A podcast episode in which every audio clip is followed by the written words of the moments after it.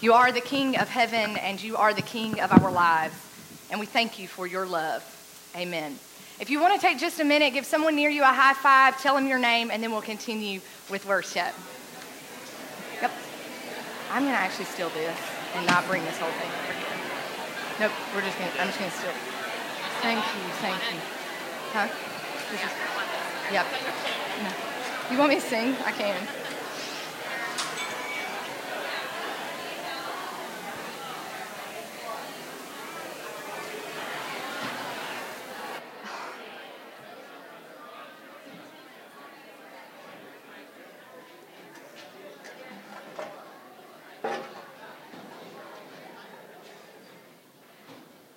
Morning, good morning, good morning. I'm Erica Allen. I'm one of the pastors here at Horizon. Happy Easter. Christ the Lord is risen, and we are so very glad to be able to celebrate that with each and every one of you this morning. If you have your Bibles with you, we're going to start this morning by reading um, Luke chapter 24, verses 1 through 12. If you want to um, join along, you can. If you pull out your phone and use your Bible app on your phone, that's totally fine too. Um, Luke 24, verse 1.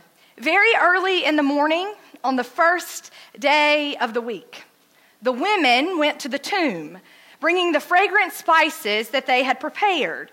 They found the stone rolled away from the tomb. But when they went in, they didn't find the body of the Lord Jesus. They didn't know what to make of this. Suddenly, two men were standing be- beside them in gleaming bright clothing.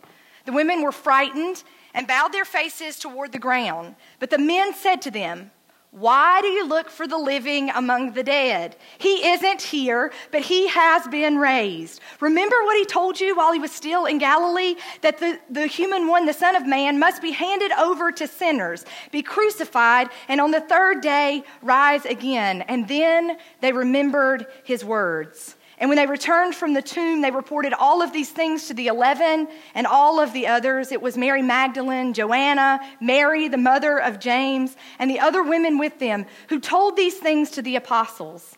Their words struck the apostles as nonsense, and they didn't believe the women. But Peter ran to the tomb, and when he bent over to look inside, he saw only the linen cloth, and then he returned home, wondering what had happened. Last week, as soon as I got home from church on Sunday, I put on a green master's hat and I settled in to my favorite chair to watch the final round of the Masters. If I'm totally honest, it was Sunday afternoon and I fell asleep for the last few minutes while watching it. And I woke up to Chris saying, Wow, wow, wow, Erica, you gotta wake up. Tiger Woods just won the Masters. And I was like, uh, okay. And Chris and I hugged and we cheered silently because our one year old and our two year old were both taking naps. And we silently joined the crowd going, Tiger, Tiger, Tiger, because we weren't dare going to wake up the children. But for a moment, the world was as it should be, right? We had napping children, and after more than a decade, Tiger Woods was a champion again. My two year old son, David, woke up from his nap soon after that, and I cuddled him in my arms in my favorite chair in our home, and I had on my green hat. I gave him um, his dad's master's visor, and I told him, I said, David, in 2008, I didn't even know that your daddy existed.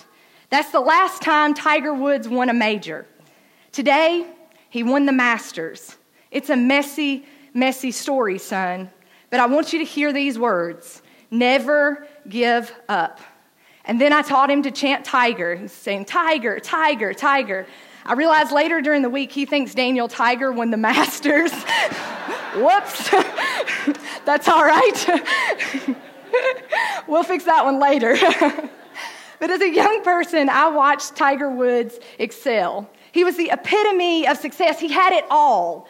And then all of a sudden, he didn't have it all. And we can pretend like it was a back injury or a knee injury, or just that as his age increased, he wasn't able to play the sport like he used to be able to. But deep down, we all know, right? We all know what's really true. We saw the headlines and the mug shots. We know about the arrests, the infidelity, the misuse of painkillers. Of the adversity he faced prior to the 2019 Masters, the least of them were back and knee injuries.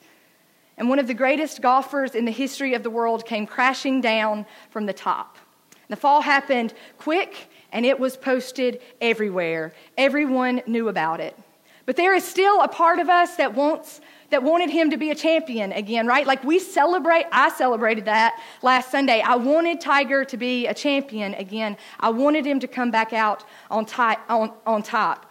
We love the endings of good comeback stories, right? Like us humans crave this. We want to root for others to come back from a fall.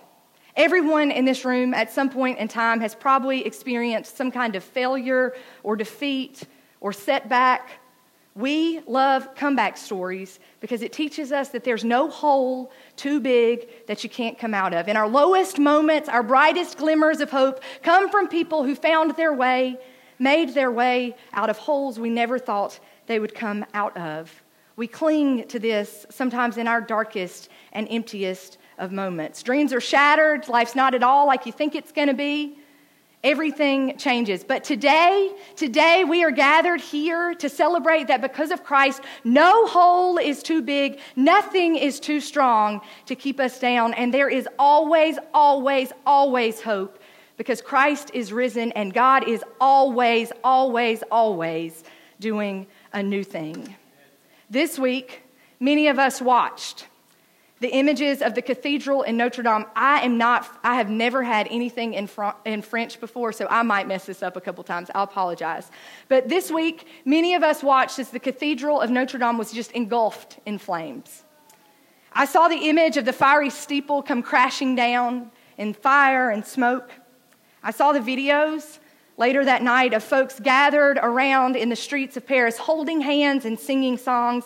Some of them who readily admitted we'd never even been to a worship service there, but this symbol of God's steadfast love, right?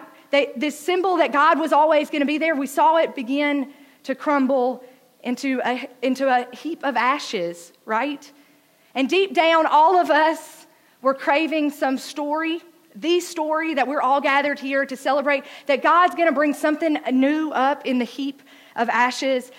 We long for that. We watched the world long for our story this week as they watched the cathedral of Notre Dame, Notre Dame come down.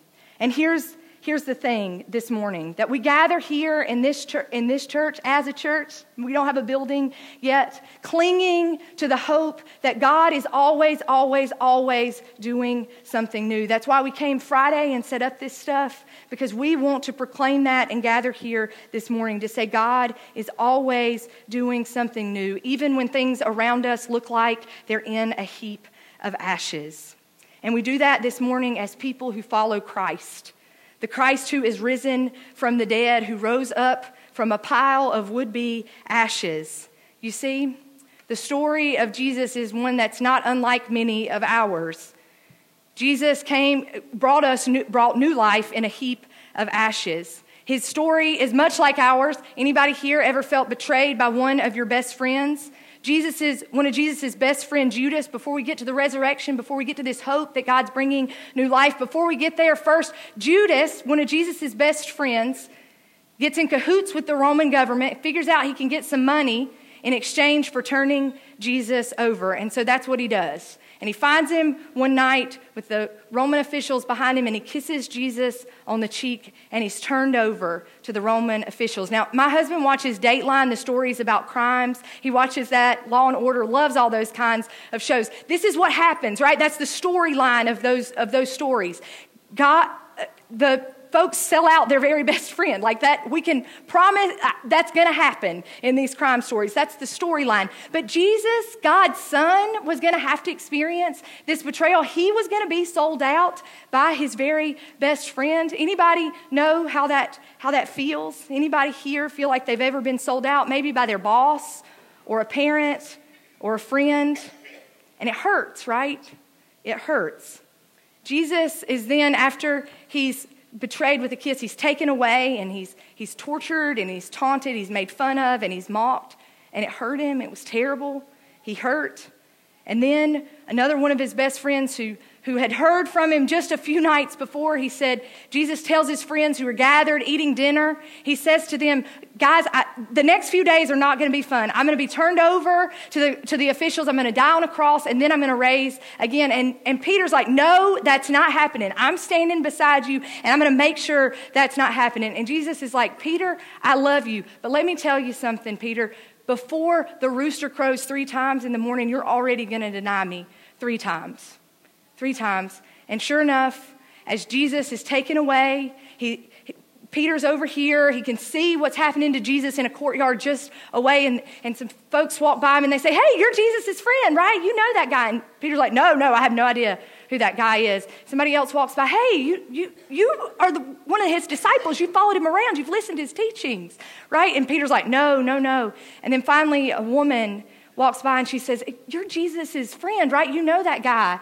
And Jesus is out in the courtyard at this point. The, the folks are just mocking him and making fun of him and treating him terrible.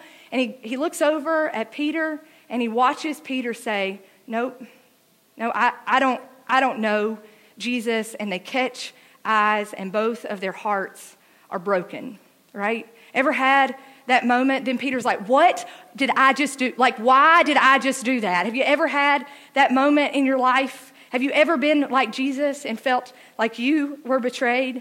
And then Jesus is crucified a few, min- a few moments later and he dies on a cross. And all of these folks who believed in everything he's done, everything he said, he, they've watched him heal people. They watched him come through Jericho and turn Zacchaeus' life around. They've watched all these amazing things happen. And they're, they're pulling for Jesus. They're like, this is the way we're going to experience freedom. Like, this guy's bringing a revolution. He's going to make all things new. And then on Friday, they watched him take his very last breath. They watched him take his last breath. Everything died that day. Everything was in a heap of ashes. It went down on a cross, and there was nothing but the dead body of a Savior. And here's the part where I can get a little judgy because folks are like wandering around. They're like, what are we going to do? We've lost. We've lost Jesus. And I'm like, He told you He's going to come back in three days. Just hang on. Just hang on. Jesus is going to be back. like, I want to tell him that. But for a moment, I imagined this week how I would have felt watching everything that I believed in take its last breath. It's easy for me to focus on, Jesus, on Judas betraying Jesus. It's easy for me to recognize Peter denying Jesus. I've done that. I'm like, I'm, I'm guilty. I know what it feels like to do something and be like, why in the world did I just do that? I got that. But can you imagine how betrayed the people who followed Jesus felt? Like they'd believed in everything he was supposed to bring. They believed in everything that he had said, and they watched it all just disappear right in front of their eyes. And some of you this morning, you may be like, yep, yep. Actually, I kind of know what that feels like. I've showed up and believed in everything. I've given everything I had to something, and I watched it just come into a heap of ashes. I've been betrayed. I've been sold out. I've been treated, mistreated. Eric, I've been hurt. I gave my life. I gave everything I had to someone, to some relationship, to something, and I was sold out and it became a heap of ashes. I stood and watched it all go up in smoke. I read those verses in Luke several times this week. As the people beat their chests, they were so grieved. They, beat their, they, were, they were just weeping and wailing everything that they knew they had lost. And as I read those verses in Luke several times this week, I watched I, I just imagined this thing that they believed in just becoming a heap of ashes. And I realized that that's where God raises up new life. Some of you are here this morning and you need to hear this that the grief and pain and emptiness you feel is real, but there is hope for new life. Just hang on. This isn't the end of the story. I want to tell you, just like I wanted to tell those people in Luke this week. It's not the end of the story. And this is what really struck me this time for the first time ever. After 2,000 years, right? We still hear this story. And this is the part that stuck with me this week. that in the moment when things were empty and dark, they stuck together. The friends still needed each other when they watched what they believe turn into heap of ashes. And I'm here to tell you this morning that everybody in this room who's a person of horizon says this morning that when, th- when your life is a heap of ashes, when you feel empty and dark, we are going to be there with you and we're going to tell you, we know this is not the end of your story. Just hang on. God is going to do what God does and bring something new. It may surprise us. It's not going to be what we expect, but we are here beside you. We wear our yellow shirts or our red shirts or whatever shirt you want us to wear. We're here beside you, hanging with you waiting for the new thing that God is doing. I think the story of the women finding Christ in is risen helps us understand how we might approach the new thing God may be doing in our own lives because I believe God is doing that in all of our lives. The first thing that the women did, if you remember from what I just read, the first thing that the women did was bring fragrant spices and oils to put in the tomb of Jesus. Does anyone know why they did that? It's actually because it's a ritual, um, but the ritual comes from the fact that death is not pleasant. Like it stinks, it's not fun. And so they brought the spices and the oils to cover up the stink and the mess and the terribleness there. And I realize that's what we often do, right? When God's trying to do something new in our lives, we, we want to cover up the bad, the messy, the stinky. We want to cover it up with, with spices or oils or linen cloths. But when the women got there, God was doing something new, and they didn't need to cover up the bad stuff. We often try to appear like we have it all together, like everything's fine, the falls, the shortcomings. We, we cover it up. We want it to appear acceptable. They prepared the spice because that's what they were supposed to do. This is what you're supposed to do when you encounter death and messiness is, is cover it up. Cover up the things that are killing us and we hide from them because that's what we're supposed to do. And when the women went to that tomb that day, the stone was rolled away and Jesus wasn't there. They didn't need to cover anything up. God shows us right? He didn't even, God didn't even have to tell him. God shows us you don't need to cover up the bad stuff anymore. The women didn't need the fragrant spices to cover it up. Those things that they'd spent their time and their energy gathering, they didn't need that. And God says you don't need to cover up anything. Today, the truth is, he's, he's saying that to us today too. The truth is that hiding and covering up the bad and the messy stuff in our lives isn't serving us or anybody else well.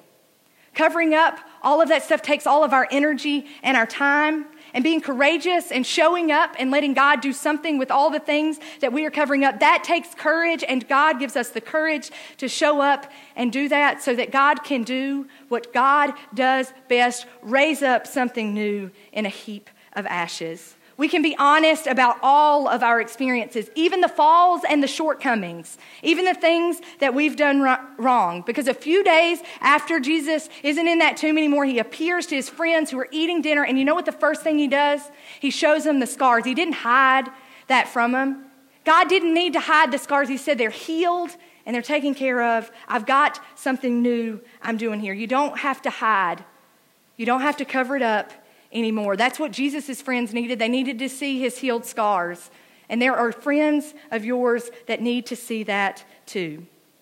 So the women have figured out they don't need to cover everything up, but then they're standing there in an empty tomb. So they're like, okay, um, we don't need these spices and oils that we brought. What, what, what do we need?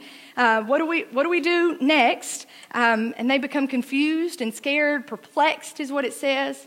An empty tomb, I, I think that we, when we encounter emptiness, there's something about the inside of us It's like, ooh, this is bad. This isn't great.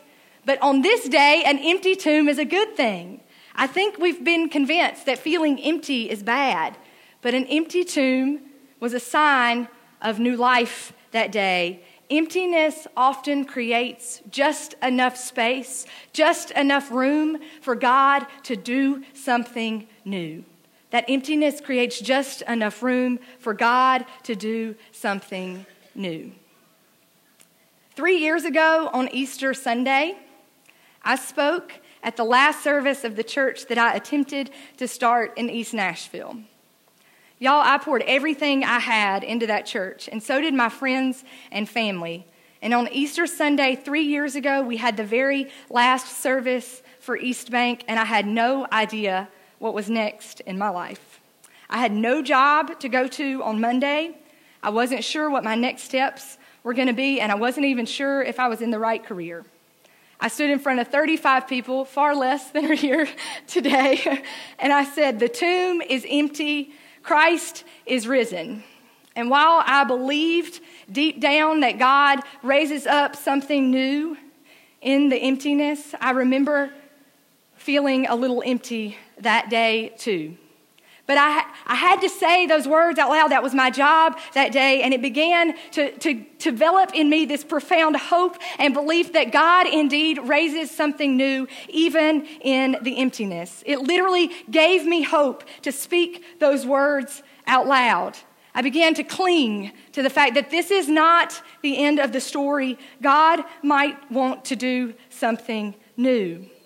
It's what gave me the strength to get up on Monday morning was just that bright glimmer of hope. And what I wish I would have known three years ago is just a glimpse of the new life that God was going to start raising up in the emptiness of my life. And I tell you, my life isn't perfect. It isn't full and wonderful right now. But I promise you that every, this is why I'm standing up here and saying this this morning, because every single time I've brought my emptiness to God, I've watched God do what only God can do and raise up new and abundant life. But this new life disrupted my life. Part of me like liked Nashville. I had friends there. My best friends from Nashville came to visit this weekend. I loved we were there for 8 years. It was our community. And part of the new life that God wanted for us is that we would move from Nashville to Tampa. My life would be disrupted. Those women who came to the grave, their lives, they came to that tomb, their lives were disrupted that day too. What happens when we experience this life changing disruption? Often God's trying to disrupt, uh, God disrupts things when, when God is doing something new. And when the women discovered that the tomb is empty, it disrupted their lives. Everything changed. Their plans for the day, for the week, for the months, for the years ahead changed. A couple chapters later, we'll figure out they went from bringing spices to, to put in the tomb of Jesus, to breaking bread with their friends and disrupting the lives of others with the love and, and hope of Jesus Christ. That's why we're here today, because that's what God does when we bring emptiness. Even in the disruptions, God disrupts our lives so that we can be people who disrupt the lives of others with love. When the women discovered the empty grave, they immediately and disrupted the grief and pain of all these men who were gathered and upset and frustrated and in grief because their best friend had died. They went and they disrupted their day and they said, You're not going to believe this, but the tomb is empty. And Peter's like, I don't believe you. And he runs and he's like, Guys, they're right. The tomb is empty. Everything has changed, everything is disrupted. And then they are expected to go and disrupt the world with that same love and hope of new life. And this is why I believe in the story of new life in the place of ashes.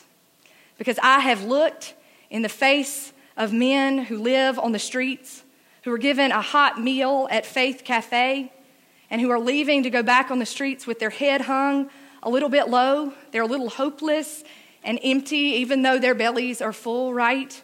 And there's, a, there's an older woman who sits at the, at the door, and as they leave, she says, I love you we're so glad you were here today. And she hands them a, a paper sack with a peanut butter and jelly sandwich and a water and a granola bar. And some days, the kids have even taken messages in crayon and written, I love you. You are loved. You are wonderful and guys who are headed back into a life on the streets, their lives are disrupted for a moment knowing they are loved by God and they have uh, their next meal in their hand. You all are part of disrupting the lives of others with love. Just this week, um, a, a, year and a half ago, our church, Horizon, the, one of the first things I did was meet with an area superintendent. She's also a United Methodist, and she said, Your church needs to, Horizon needs to partner with BT Washington Elementary School. It's an elementary school, Title I elementary school in Ybor City. It serves students who primarily live in public housing. And just this week, on Tuesday, it's Easter week, y'all. We had a huge Easter egg hunt yesterday. We have a huge Easter Sunday planned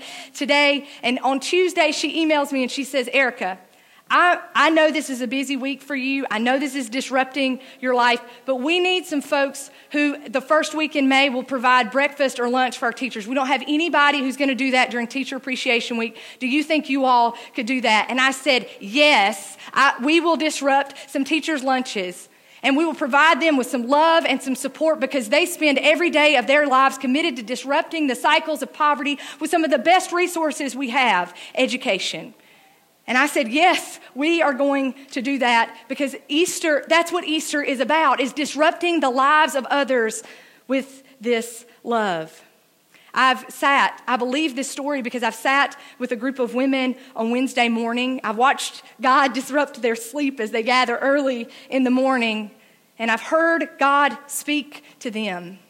I've watched them begin to love their friends differently, that they may experience the new life that God has. I've, I've watched God raise up new life in the place of their emptiness as they encourage and hang with one another to say, Our story is true. God raises up new life in the place of emptiness.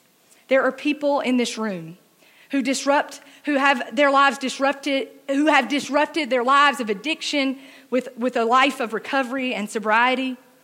God is ready to disrupt the lives of other folks because they have, they have taken their time to say, hey, I see that you're struggling with this. Let, let's see if we can focus on God who raises up new life and a new way to live. We are sitting in the room with people who know what this, this, this feels like, this emptiness feels like. We're sitting in this room with, with a girl who's a, a young woman whose summer is going to be disrupted. She's a student, a grad student at Candler School of Theology. She's, an, she's going to be our summer youth intern. She's going to come here. Her summer is disrupted to disrupt the lives of teens who need to know they are loved and they have a place here, and we're going to serve others and spend our summer disrupting the lives of people. Danielle, who I disrupted her life a couple weeks ago, and I called her and I said, Our um, children's director is about to have a baby, and we need an interim children's director. And she was like, I believe in what you all are doing. And for the next couple of months, I'll figure out what it looks like to be here on Sunday mornings and during the week to disrupt the lives of others with the love of God. She'll probably experience some disruptions over there in Horizon Kids, too. there are people here today who know what it's like to see God raise up something new in the place of emptiness and brokenness. And there are people here who need to hear, hang on. Hang on, this is not the end of your story. And here at Horizon, we are going to disrupt your life until you know you are loved and God has something new for you. And it's not just for the people in this room. We are going to leave here today and we are going to be an Easter people who continue to disrupt the lives of people who need hope and peace and love with the love and light of Jesus Christ. That's what we're going to do when we leave here because Easter isn't just about singing pretty songs this morning.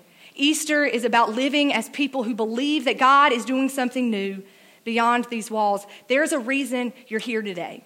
Some of you need to know God wants to do something new in the emptiness you bring here this morning.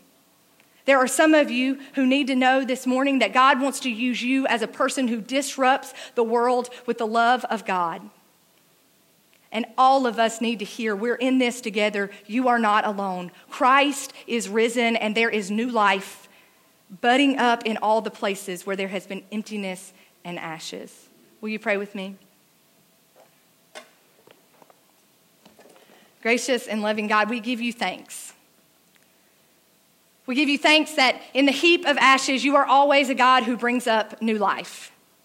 And this morning, God, whatever we've brought here today, we proclaim Christ is risen. And you, God, we trust you to bring up new life in the places of emptiness. We love you. Amen.